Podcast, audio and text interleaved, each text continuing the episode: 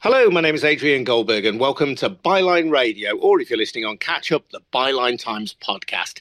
This time, Boris Johnson, Brexit, Rwanda, and the Northern Ireland Protocol. As we'll hear, these things are all connected. Before anything else, though, just a reminder that Byline Radio and the Byline Times podcast are funded by subscriptions to the Byline Times, a brilliant monthly newspaper edited by Hardeep Matharu, and we'll be hearing from Hardeep shortly. When you take out a subscription to the Byline Times, you're supporting some of the best independent journalism around. We don't have a wealthy proprietor in the background pulling our strings, so we can report without fear or favour. So please do subscribe if you can. You get details of how to subscribe at our website, bylinetimes.com. And if you've already taken out a subscription, thank you. Now, this sounds like a riddle for the ages.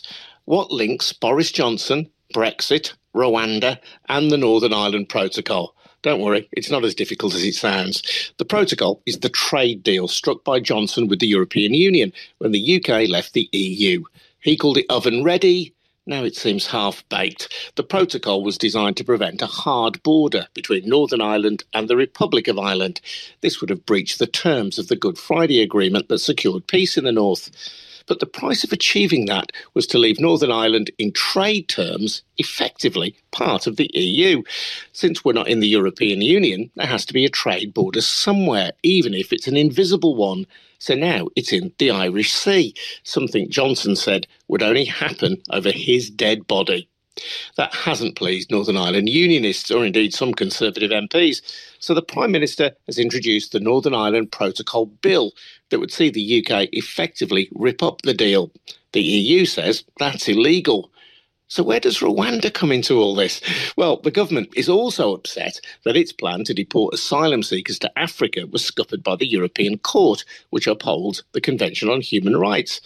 Now, the government, urged on by some of its backbenchers and right wing tabloids, has hinted that it might quit the Convention on Human Rights.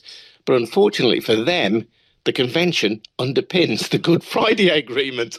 As the Liberal Democrat MP Alan Carmichael put it, the government is threatening to leave the ECHR in order to fulfil its Rwanda policy, but the UK cannot leave the ECHR without breaking the Good Friday Agreement. They are mutually exclusive. It is, to put it politely, a muddle. We're joined by Byline Times editor Hardeep Matharu, as I mentioned, and also by John Kyle, an Ulster Unionist Party councillor in Belfast. Uh, firstly to you, it is a muddle, isn't it? Yeah, Adrian, you've done a really good job, I think, of summarizing it all in in very clear terms. It, it is, it is a muddle, and you know it's just it's just to take a step back as to to where we are i just think it's incredible i mean we've had in one week all of this stuff about the Northern Ireland Protocol, again coming to the fore now with Rwanda, uh, these suggestions that we could leave the ECHR, which has been sort of on the cards for a while. The government's been talking about you know, British judges need to be deciding on our own laws, our own rights, very much been part of the wider Brexit narrative. But these these points have conflated uh, in in recent weeks, as you've pointed out. And for me, the really you know big thing again stepping back from all of this is when did we become a country a government uh, for which the law is something that you not only can choose to you know opt into if you want to or change uh, but but not only that but weaponize. You know when did the rule of law not only at home but also in terms of our uh, international obligations? When did that become something that it's fair game and normalized to weaponize and politicize? Uh, and we saw that the Law Society of England and Wales today, which is the body which represents lawyers uh, in this country, spoke out against Boris Johnson's uh, attacks and his government's attacks and the cabinet minister's attacks on lefty activist lawyers who are trying to get in the way of the things that the government wants to achieve. So uh, it is really complicated. I think it is really an unprecedented time because, uh, as we've said before on, on, this podcast, and I've appeared on it, uh, Britain has the mother of parliaments. The whole point about Britain was um, its rule of law uh, has been so so second to none and it's something that we apparently exported around the world so it's really interesting to see now what's happening in this country Yeah, and of course the we saw law breaking during COVID. 126 fixed penalty notices issued mm. to people working in and around Downing Street, including the Prime Minister himself. So very little regard for the law in that instance, and now very little regard for an international treaty mm. the UK has signed. And Simon Coveney, Ireland's foreign minister, has said that countries around the world will take a dim view of Britain. It is if it is perceived to be a country that cannot be trusted in terms of its international obligations. Yeah, it's really interesting that you talk about Partygate as well, Adrian, because eh, you know that in itself isn't is, is not actually an isolated scandal because, as you say, it's about law breaking. And whether it's on that level of the parties that were held in Downing Street or when it comes to the ECHR, uh, you know, the Good Friday Agreement, the Northern Ireland Protocol, or Rwanda, what we're seeing is very much that law breaking that's at the heart of the Johnson government actually playing out on, on a national and international level. And, you know, it's really interesting that also the rule of law is meant to be something that sits above politics. You know we're meant to have things that are that are in our constitution uh, fundamental values that underpin our political system like the rule of law which aren't things that usually have been meddled with or questioned or weaponized. And that's what really has been on my mind this week as well that of course, the world is aghast at this, looking at what we're doing, because we're essentially saying the law is what we say it is. And if we don't like that, we're going to change it or go our own way. And I think in this country, whether it, you know, we've had Lord Geidt, who's the independent, was the independent advisor on ministerial uh, standards to Johnson, essentially his ethics advisor, who's resigned tonight. And you know, like it, it, when it comes to the ministerial code, Boris Johnson has already rewritten the foreword of that in the wake of the Sue Gray report to say that you know ministers who don't, uh, who break certain sort of standards expected in public life will no longer be compelled to resign. And so my question is, what, what do we have in our system which genuinely sits above politics now? Whether that comes to the conventions and norms of politics that it's always been expected prime ministers will stick to, or the rule of law you know and i think that just one last point i'd make is you know donald trump even donald trump couldn't come into power and change suddenly abolish the U- us constitution or the supreme court or say well i'm not you know i'm not going to recognize the supreme court and the fact that it has uh, a certain role to play uh, in looking at laws. Even he couldn't do that because the us constitution is something that absolutely sits above politics. The only thing in this country that sits above politics we're told is is the queen so I don't see how that helps us given our current juncture. Hmm. It's perhaps uh, helpful for the government as well, in that there is, I think, a confusion about the European Convention on Human Rights because it has the word European mm. at the hmm. start of it. I think many people assume that it is linked to the European Union, and it is not. And Britain's signing of the uh, European Convention predates our membership of the EU. Yes, because we're exactly, Adrian, because we're a member of the Council of Europe. Uh, you know, the European Convention on Human Rights came out of uh, the post Second World War era where we saw the genocide of the Holocaust. Churchill was very much part of the formation of those laws and rights that came out of what happened in that conflict. And yeah, I mean, again, the confusion, the deliberate conflation between EU judges and the ECHR, uh, which are completely different bodies and have a completely different genesis, uh, is something that helps the government and helps it in its weaponization for cultural war ends. All of these questions around the rule of law. In last in the last week, it's still on our digital front page on our website. Uh, Boris Johnson's second cousin Annika Campbell, who lives in America, uh, she got in touch and said she wanted to publish an open letter, which we have done on Byline Times to Boris Johnson. And the main reason she wanted to do that was because she was just aghast that Boris Johnson's grandfather, her uncle, Sir James Fawcett, uh, was a distinguished human rights barrister. His whole career was spent uh, looking at these issues. For 20 years, he was a member of the European Commission for Human Rights. For half of that time, he was its president. That body turned into the European Convention on Human Rights, which was then incorporated into uh, British law through the Human Rights Act. So she just couldn't believe that the, the life's work of his grandfather, Boris Johnson, was now dismantling. But again, it all it, the thing I find really concerning is it's not really about policy. This is about politics and culture war politics. You know, if this was really about well thought through policies uh, that was you know strategically, uh, carefully looked at, we wouldn't be in the position we're in now, either when it comes to Northern Ireland Protocol or Rwanda. So it's very hard to conclude that this isn't about politics. It, that this isn't about culture war talking points, red meat for the tabloids, and rhetoric and iconography for the Johnson government. And that should be, that is really concerning. And John, for you in Belfast, this is a, a really important issue. Just try and explain to people who live in other parts of the UK and perhaps in other parts of the world who are listening to us why the Northern Ireland Protocol is so important in Northern Ireland. Uh, well, Adrian, um, the Northern Ireland Protocol on one level can be viewed as a trade agreement uh, a way uh, uh, to handle uh, the the UK's uh, exit from the European Union while protecting the relationship between Northern Ireland and and Southern Ireland, the Republic of Ireland. Um, however, it is more than just a trade agreement because it's resulted in uh, an Irish sea border. It does um, strike to the heart of the identity of unionists. Unionists who see themselves as British, uh, whose, whose aspiration is to remain a part of the United Kingdom, who see themselves very much committed to the United Kingdom, find that now there is a border inside the United Kingdom which is w- between them and the rest of Great Britain.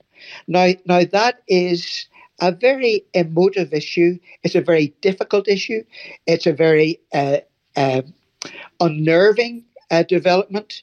Uh, and the Good Friday Agreement, uh, I mean, the, the, genius of the Good Friday Agreement was that it addressed the aspirations uh, and and uh, cultural identities of, both communities within Northern Ireland, creating a balance so those who, who saw themselves as Irish and who looked to the south of Ireland and, and who identified themselves with the Irish nation were able to, to have to, to continue to be Irish and to, to move freely between Northern Ireland and the south of Ireland. Uh, while those who saw themselves as British were able to remain British, identify as British, and were, and were a part of the United Kingdom. So it was, it was a carefully crafted, uh, balanced agreement that weighed people's uh, relative uh, aspirations, hopes, and identities. Now, with the introduction of the of the Northern Ireland Protocol, it preserved that link between the North and the South. The North-South arm or, or leg of the of the Good Friday Agreement was preserved, but the East-West arm or leg of the uh, of, of the Good Friday Agreement or the Belfast Agreement was significantly damaged. Uh, so, and that that created uh, real problems in Northern Ireland, problems for unionists. And, and that's why every unionist politician has said the Northern Ireland Protocol needs to change. Uh, so, so the, the Good Friday Agreement, which really brought stability to Northern Ireland, to the island of Ireland, um, uh, it has been seriously uh, impacted by the Northern Ireland Protocol. And that's why to sort of try and brush it aside and say, okay, you know, let, us just see how it pans out. Let's carry on and, and, see what happens when the dust settles. That's not going to work because there's been a serious, uh, it has serious implications for the stability of the country and for the outworking of the, of the Good Friday Agreement or the Belfast Agreement. And perhaps because of the compromise brokered through the Good Friday Agreement, which allowed both communities in the north to maintain their identities and their separate aspirations, the people of Northern Ireland voted as a whole to remain within the EU. This is a problem that has been caused by Brexit. But I just yeah. wonder, John, when people look at the the post Brexit settlement, when they look at the Northern Ireland Protocol, can unionists not say, well, okay, this is not ideal. It's not really what we would have wanted because it perhaps weakens our link with the rest of the United Kingdom, but we remain politically within the United Kingdom. We can still fly our Union Jacks, we still have our British passports. Why is it so important to unionists not to have this invisible border down the Irish Sea? Well, really, because they feel that their British identity has been, their British citizenship has been undermined. So, so, that, so that their, their citizenship is not the same as it was prior to Brexit or prior to the uh, to the Northern Ireland Protocol being implemented or instituted. Um, so, uh, so therefore, goods travelling from uh, Great Britain into Northern Ireland almost uh, have a customs declaration. Uh, there, there's uh, enormous paperwork. Uh, th- there is effectively a trade border between Northern Ireland and the rest of the United Kingdom, uh, and I, I think th- th- that does strike at the unionist identity. Uh, th- there is the danger that Northern Ireland then begins to drift and diverge away from the rest of the United Kingdom, and and its trade becomes reorientated so it is primarily a north-south uh, economy rather than an economy that's rooted and embedded within the United Kingdom. So, so when uh, when when political aspirations and political identities are so crucial in Northern Ireland and were the cause uh, of the of the troubles uh, of the civil conflict, uh, if if we undermine uh, the balance that was that was achieved through the Good Friday Agreement, then we destabilise the political systems here in Northern Ireland. That's why we have the impasse that we have in the moment. Uh, that's why things really have ground to a halt uh, because we're unable to resolve uh, this the, the, the, what is what is seen as a as a an imbalance uh, between the two communities, between the aspirations the, and identities of the two communities. Yeah, and I'm not seeking to downplay that in any way, John. I, I think we've learned over recent years, whether it's through the appeal to British nationalism or English nationalism through Johnson, or the appeal to nationalism in the United States through Donald Trump or Bolsonaro in Brazil. You know, we've understood, I think, perhaps more than people of a, a liberal bent might previously have recognized the incredible power of nationalism and of identity. But at a practical level, you'll be aware, I'm sure, that Northern Ireland has under the protocol outperformed the rest of the UK economically. It seems as though that the damage wrought to the rest of the British economy post Brexit as a result of leaving the European Union has been less in Northern Ireland precisely because of the Northern Ireland Protocol. Yet, despite that, in a sense, the idea of UK or British identity trumps economic self interest. Yes, I mean I, that's absolutely right, Adrian. Uh, I mean there are clearly potential benefits from the Northern Ireland Protocol. There are economic opportunities. There is access to to to to, to a huge European market and to, to a very significant uh, British market, the fifth largest economy in the world. So there are economic and trade benefits, potential benefits from it. Uh, but there are also these downsides, and for people, you know, people consider their identity to be more important often than than how many pounds they have in their pocket, uh, and so so the, the, the, they don't want to to um, to be bought off, uh, and and then then the other point to make is that is that w- within the the when the economy is performing well, the people who benefit most are often those who are who are the wealthiest, those who are well off, the middle classes, those who are at the bottom of the economic ladder, those who, who live uh, in deprivation or, or, in poverty, they're the ones who are the last to feel those economic benefits. So for someone who's living in a working class estate uh, that, that, that is that is suffering uh, with the cost of living crisis, uh, you know, with, with, the with the huge issues that there are in terms of the mental health crises that we face, um, uh, with with the National Health Service problems accessing care, for them, um, uh, you know, th- their life does not appear to be any better now than it was before Brexit. In fact, it, it appears to be worse. And so to say to them, well, look, the economy is doing better. You know, we've got 1.3% growth and the rest of the UK has got minus 1.3% growth. That is not really going to work for people who whose lives are pretty grim and who are struggling to make ends meet in, in, in, in, under increasing pressure due to the cost of living crisis. But it just strikes me as curious that Johnson has clearly recognised the power of English nationalism, and that motivated much of the appeal of Brexit and the harking back to empire that we've discussed previously on the podcast. Yet he seems either ignorant of the, the depth of feeling in Northern Ireland or or doesn't seem to care about it because clearly the, the, the sense of unionist identity and affiliation with the UK is is just as strong, if not stronger, than that English nationalist feel towards their particular part of these islands. Mm. And again, it's it's really interesting, isn't it, that the full name of the Tory party is the Conservative and Unionist Party. Uh, so you would think that Boris Johnson would uh, have some uh, interest, if not knowledge or foresight, uh, of, of of these problems of the Northern Ireland Protocol and what the Irish the Irish sea border has done. But I, you know, I just I think that as you say, English English nationalism or the sense that England is sort of uh, the Conservatives' main territory, where it's seemingly doing quite well. The 2019 general election brought uh, various constituencies together in the north of England and in the, the sort of blue shires in the south, there is this sense that there's a real complacency and uh, a lack of, or a, a complete recklessness, uh, to be frank, about the union as a whole. Uh, I think you know, this week Nicola Sturgeon said, well, I'm going to make the case for a second independence referendum for Scotland.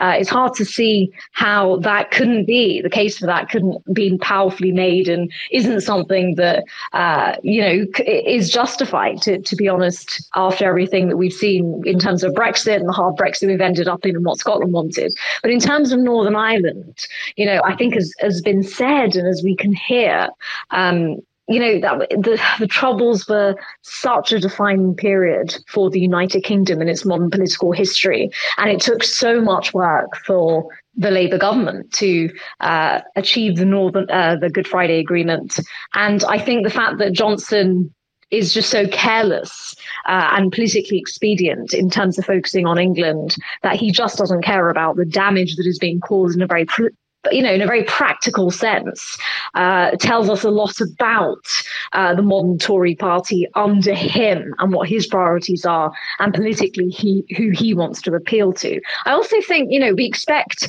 sort of politicians and people in public life to have these amazing hinterlands and to know things about the world uh, and and and history. But I don't always think that's the case, Adrian. You know, I think more and more as I, you know, as we see every day things that go on, and you know, any given cabinet minister who talks about any given issue uh, in a way, you know, in a way that's completely inaccurate or misleading or just just shows a you know just a basic lack of knowledge.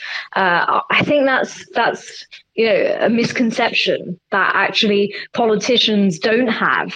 They haven't spent they're not necessarily experts on everything. And they're they're employing experts in the form of civil servants to do that for them but ultimately it stops with them. And if we have people who are putting political expedience before anything else even the even the union of the united kingdom this is what we end up with yeah, I'm just uh, when Johnson survived his vote of confidence, albeit with many of his backbench MPs opposing him in that vote of confidence. One of the charges raised against him was his lack of strategic brain. And you look at this particular moment, and it just seems to me that this focuses that allegation right now. Again, to quote the Lib Dem MP Alan Carmichael, the government threatening to leave the European Convention on Human Rights in order to fulfill its Rwanda policy, but you can't leave the ECHR without breaking the Good Friday Agreement. Mm. They are mutually exclusive. And yet, this doesn't appear to have occurred to Johnson, or if it has, he didn't care anyway. I mean, w- neither explanation is particularly flattering to him. Yeah, no, it's not, Adrian. And I think it's also what is driving him. So if your first, if your main aim is to come up with, uh, you know, to be strategic and come up with policy that's genuinely good at going to advance your aims as a government, but also uh, keep in check all of these really careful, um, you know, agreements and international dynamics, uh, then you, if you know, that's your aim, then what you're going to end up with is, uh, you know, rigorous policy policy, um, which people might not agree with, you know, politically from all sides of the spectrum. You might not agree with it politically, but you could agree that it has been rigorously thought through. But if your main aim isn't that, but if your main aim is to look at what the newspaper headlines are saying, what the rhetoric is that's whipped up around your government, uh, what are the talking points that fit into sort of cultural war narratives that can be amplified, if that's your main aim, then in a way, where we are now in terms of these areas such as Rwanda and the North Northern Ireland Protocol. It's it's it's not surprising at all, and I think that's that's the point. You know, the weaponization of these issues um, has been done recklessly because they serve a political end. But the byproduct of that is they cause major problems uh, for the UK, not just for Northern Ireland itself and, you know, the tensions and the, the, the identity issues there, but just in terms of our standing uh, on the world stage and what it does to our reputation. You know, we're not even keeping to our to the laws that we have made. Uh, you know and if we can't even do that how can anyone around the world think that you know we're the kind of country that they can trade with and do you know negotiate with and uh, uh, you know do agreements with? But I, I think it's fundamentally that difference in in Johnson's starting point. I think it's pure political expediency which is led us to where we are. And the Rwanda policy, for example, you know, I often think, I think there are even polls that show that since the referendum happened, immigration has sort of decreased generally in terms of the public's uh, priorities. You know, they care about the cost of living crisis uh, and how, you know, they're, they're going to make ends meet. Immigration has fallen, you know, down the list somewhat. But having the Rwanda policy, even though it wasn't properly thought through, even though we don't don't, it was never properly costed. So the Priti Patel, when she announced it, said that she would personally, as a Secretary of State, like essentially vouch for its um, its cost.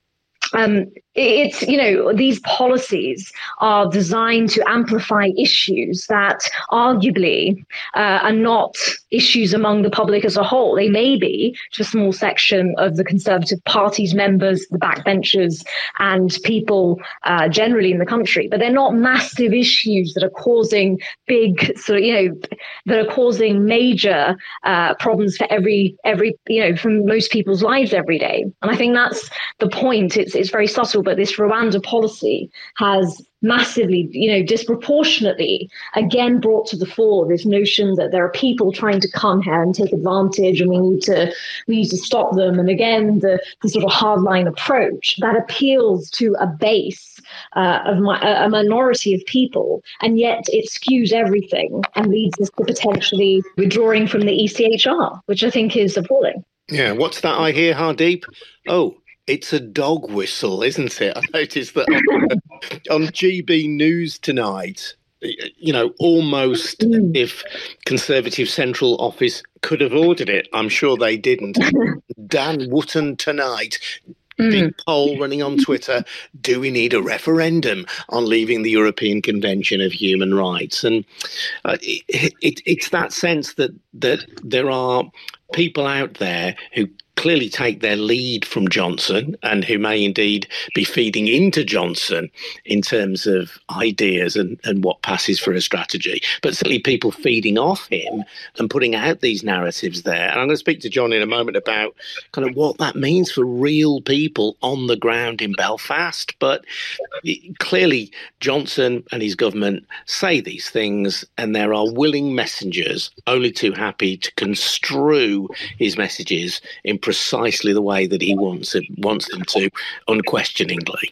Yes, exactly this, Adrian, and that's that's the point. So he he will have his intention of phrasing things in a way he does, coming up with the the you know political choices that he does. Um, but it's what then happens to that. You know i remember just before um, we had the un climate change summit uh, in scotland last november and johnson was interviewed and he talked about how climate the climate emergency really was an important issue. And he he basically said that the main reason we need to take it seriously is because he made some analogy with uncontrolled migration had led to the end of the Roman Empire.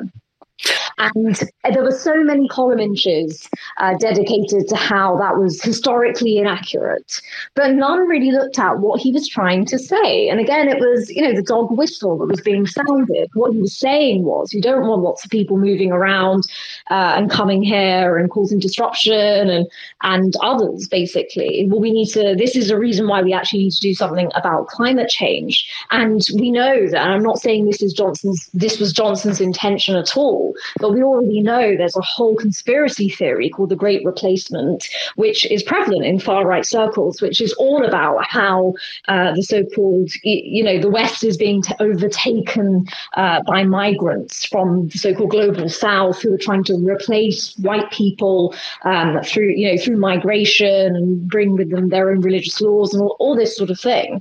And so it really does you know, the, these things have consequences. They all seep into the political culture and the society that we're all swimming in. And I think that's, and, and the thing is, he just doesn't seem to care. It really does just seem to be about his own political survival. And the people around him, you know, Priti Patel, all these people who owe Johnson their, their careers, essentially, owe him their, their positions in the cabinet.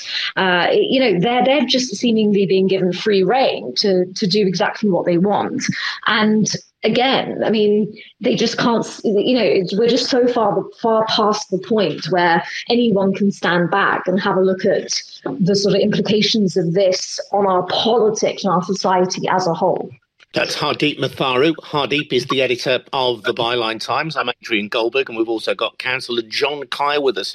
John is a councillor for the Ulster Unionist Party in Belfast. And we're just talking about the European Convention on Human Rights and what might possibly link Brexit, the Northern Ireland Protocol, and Rwanda. Strange as it seems, there is a connection. You're listening to Byline Radio, or if you're listening on catch up, to the Byline Times. And all this is funded by subscriptions to the Byline Times, which is a brilliant monthly newspaper that Hardeep edits. If you want to support our work in being a, a free and fearless, independent journalistic outlet, then please think and consider taking out a subscription to the Byline Times. Very reasonable, only I think £39 a year for a basic subscription, and you get all sorts of interesting additional content in the print edition that you don't get anywhere else. So head over to our website, bylinetimes.com, and there you can find details of how to subscribe.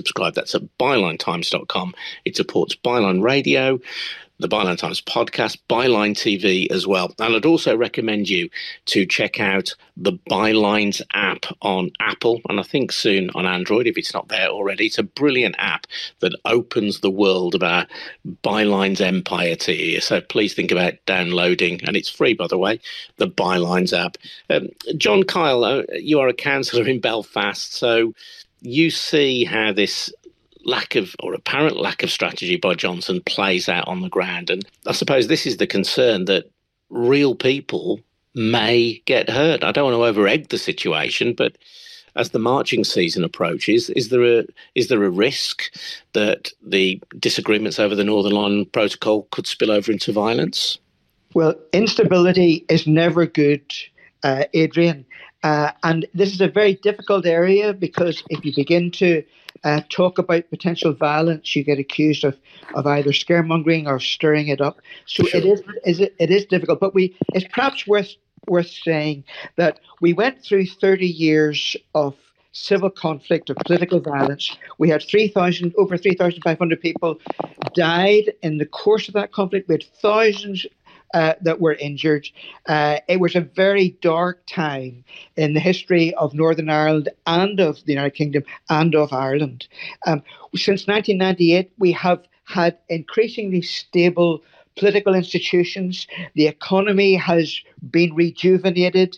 Uh, civil uh, relationships have been renewed. So there has been enormous progress. But since since uh, Brexit, since the North, introduction of the Northern Ireland Protocol, as we said at the start, the, the balance that was achieved through the Good Friday Agreement, the the just and equal treatment of the identity, ethos, and aspirations of both communities, as it says, that has been seriously impacted and it has destabilised uh, Northern Ireland. Now, the problem, I think, is that, well, if I say to you that there have been no serious negotiations around the Northern Ireland Protocol since February, so we have a situation in Northern Ireland where our political institutions uh, are, are, are now deadlocked. Uh, they're, they're, they're not functioning.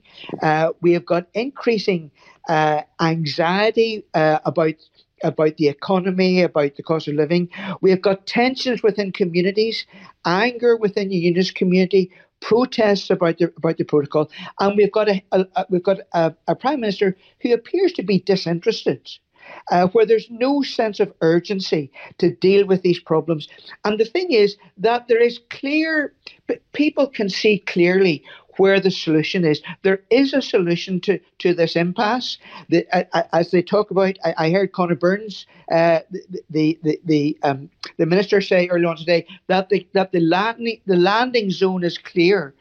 All sides agree what needs to be done, and yet there seems to be a disinterest uh, there's there's an inflexibility with the European Union, and there is disinterest, a casual disregard, it appears, from the British government to deal with what is a very real problem. And, and John, I'm, I'm not here to defend the European Union, uh, far from it, but the fact remains that the Northern Ireland Protocol was signed by the United Kingdom mm. government. It was part of the oven ready deal that Boris Johnson himself agreed with the EU, and having signed the deal, it's now the UK which is unilaterally seeking to rip up the deal. So, yeah, I don't know if the EU are being inflexible, but you know, they may think they're entitled to say well, a deal is a deal, and, and both sides entered into it freely.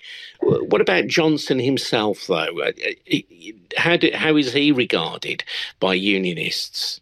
Well, the, the difficulty uh, for many unionists is that, is that Johnson gave his word that there would not be an Irish border.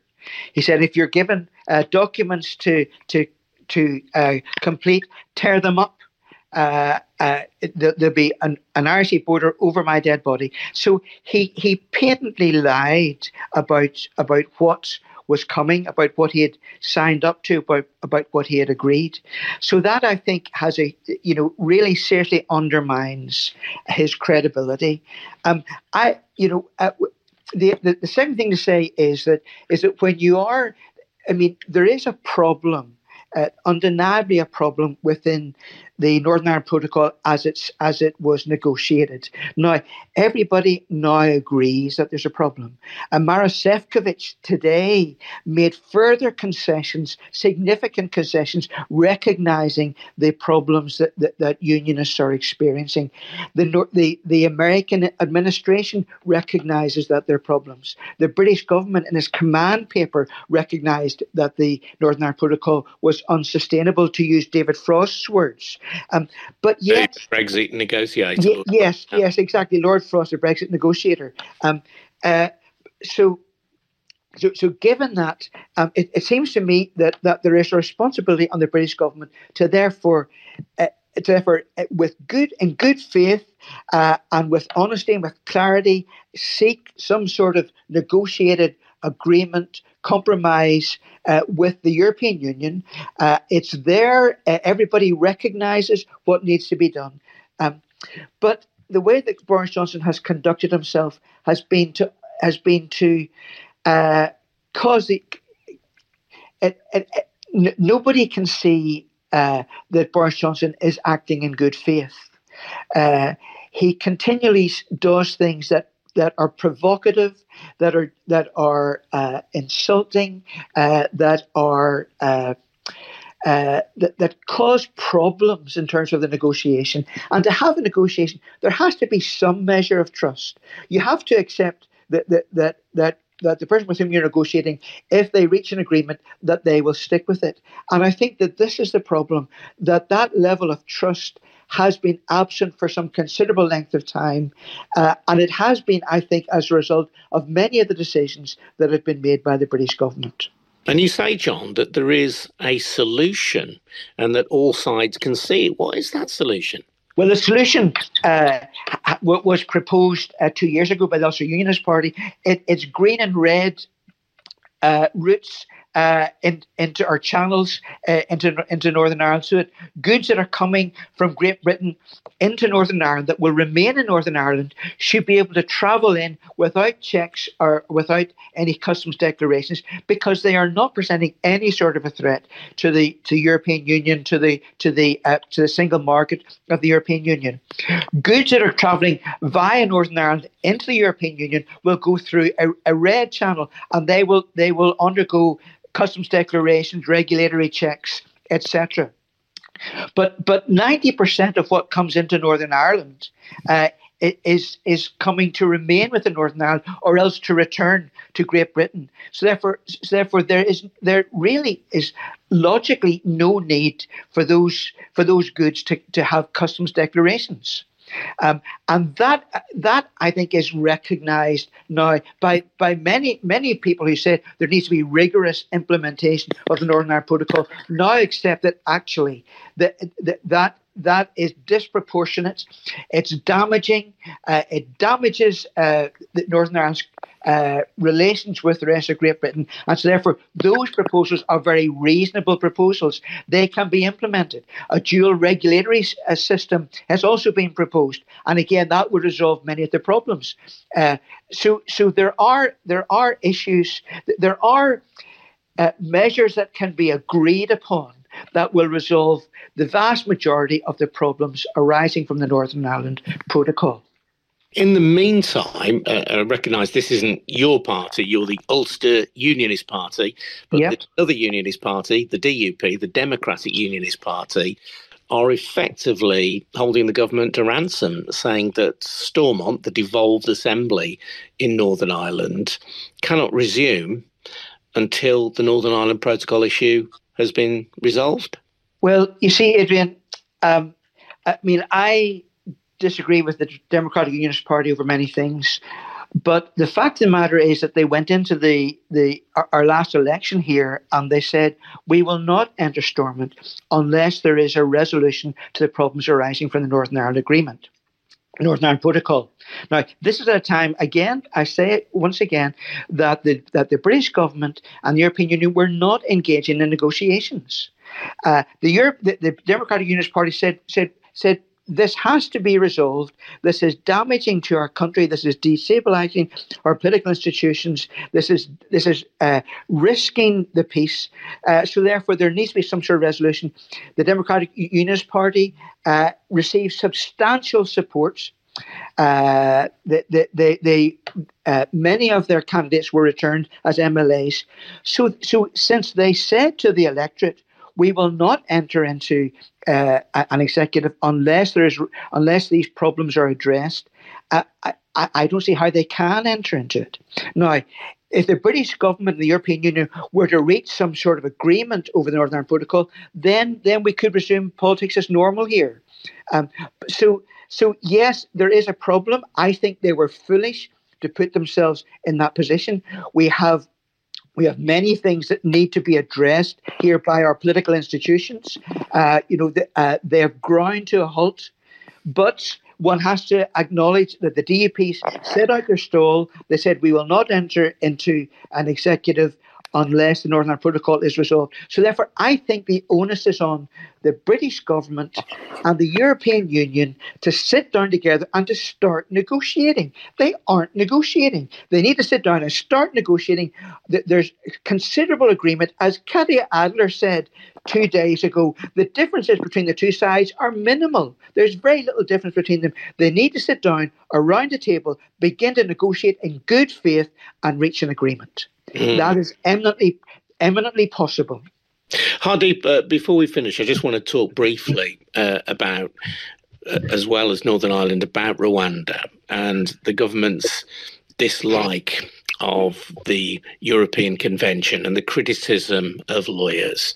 I know you touched on this a little bit earlier, but I don't know about you. I find it a little bit scary that we can have a government that regards inconvenient rulings of something as fundamental as the European Convention as human rights uh, as something that would justify potentially leaving the convention. Mm. I mean, the, the convention is the backstop for all of us, isn't it? And and things like a convention on human rights protect everybody in society, rich or poor.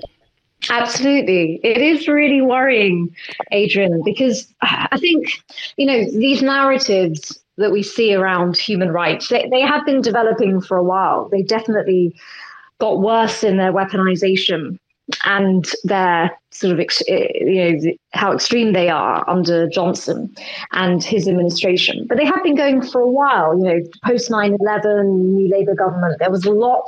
Uh, you know, there was a lot in the media and in public discourse about terrorism, terror, terrorist rights. You know, the, the, fact that they were being prioritised uh, over you know public safety potentially because of the Human Rights Act, which is is something that uh, the UK had enacted. There was you know so many front pages full of that in you know the, the you know the war on terror era post 9-11 um, and, and as I was saying, that was happening under a Labour government as well. I don't think enough was ever done to actually communicate to the public why we have the Human Rights Act, what the European Convention on Human Rights is, what it came out of, which was, uh, you know, the, the atrocities of the Second World War.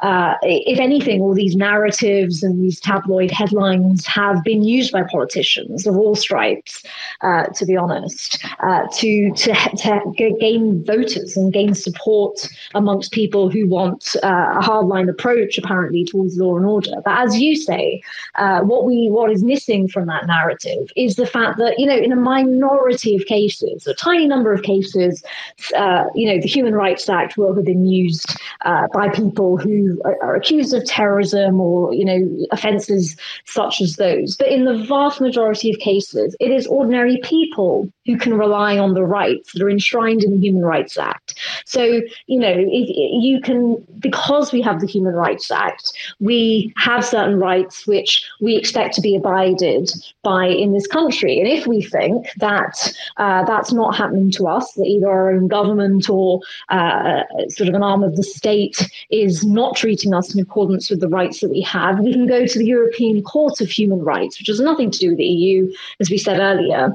And we, we have that court who can make a judgment on whether, you know, we're being treated properly by our own national government and institutions. And that is the bread and butter of human rights law in this country. It's ordinary people relying on rights to safeguard themselves and their lives.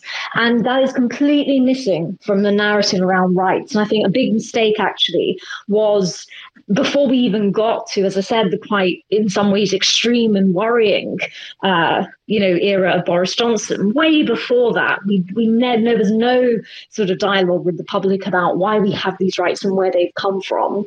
And you know, it just I find it so hard to believe, really. And I, I have a law degree, and I the first thing you learn as a student of the law when we when we look at human rights and international treaties and what happened.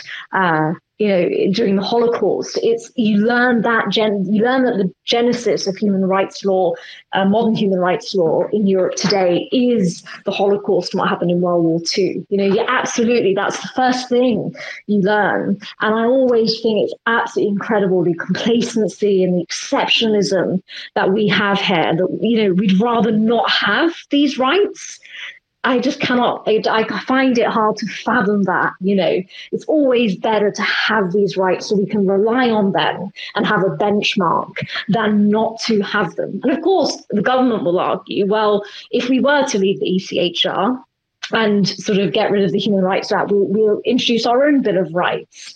But again, the Human Rights Act incorporates the ECHR, which is a Euro, you know it's an internationally recognized standard. It has a whole jurisprudence. You know, we call it a whole philosophy and a whole series of you know years and years of judgments and case law around it. It's really well developed. And so just to leave that and say we're going to do our own Bill of Rights, which again, if if, if it's authored by this government, the aim I doubt will be be, you know, strategic, well thought out policy. Again, it will be a politicized process. So we'll end up with a politicized bit of rights. And I think that would, I just think the fact that Churchill and you know how much the Conservative Party reveres Churchill. The fact that Churchill, you know, was had a hand in some of that work. And now we're here with Boris Johnson saying, well, we may just have to leave it. So we can send some people to Rwanda. Uh, you know, I just, it's so stark, Adrian. It's so stark. Hardeep, thank you so much for your time. Hardeep Matharu, the editor. Pleasure the Byline Times. Thank you very much indeed as well to Ulster UUP, Ulster Unionist Party Councillor uh, John Kyle in Belfast. Thank you, John. Great to speak to you. Thank you, Adrian. Pleasure speaking with you. Thanks, John. I think it's been a really, really fascinating discussion. Thank you to everybody who has listened. And don't forget, if you do want to support the work of Byline Radio and the Byline Times podcast, please consider taking out a subscription to the Byline Times. You'll get details, and it is a brilliant newspaper, by the way, edited by Hardeep.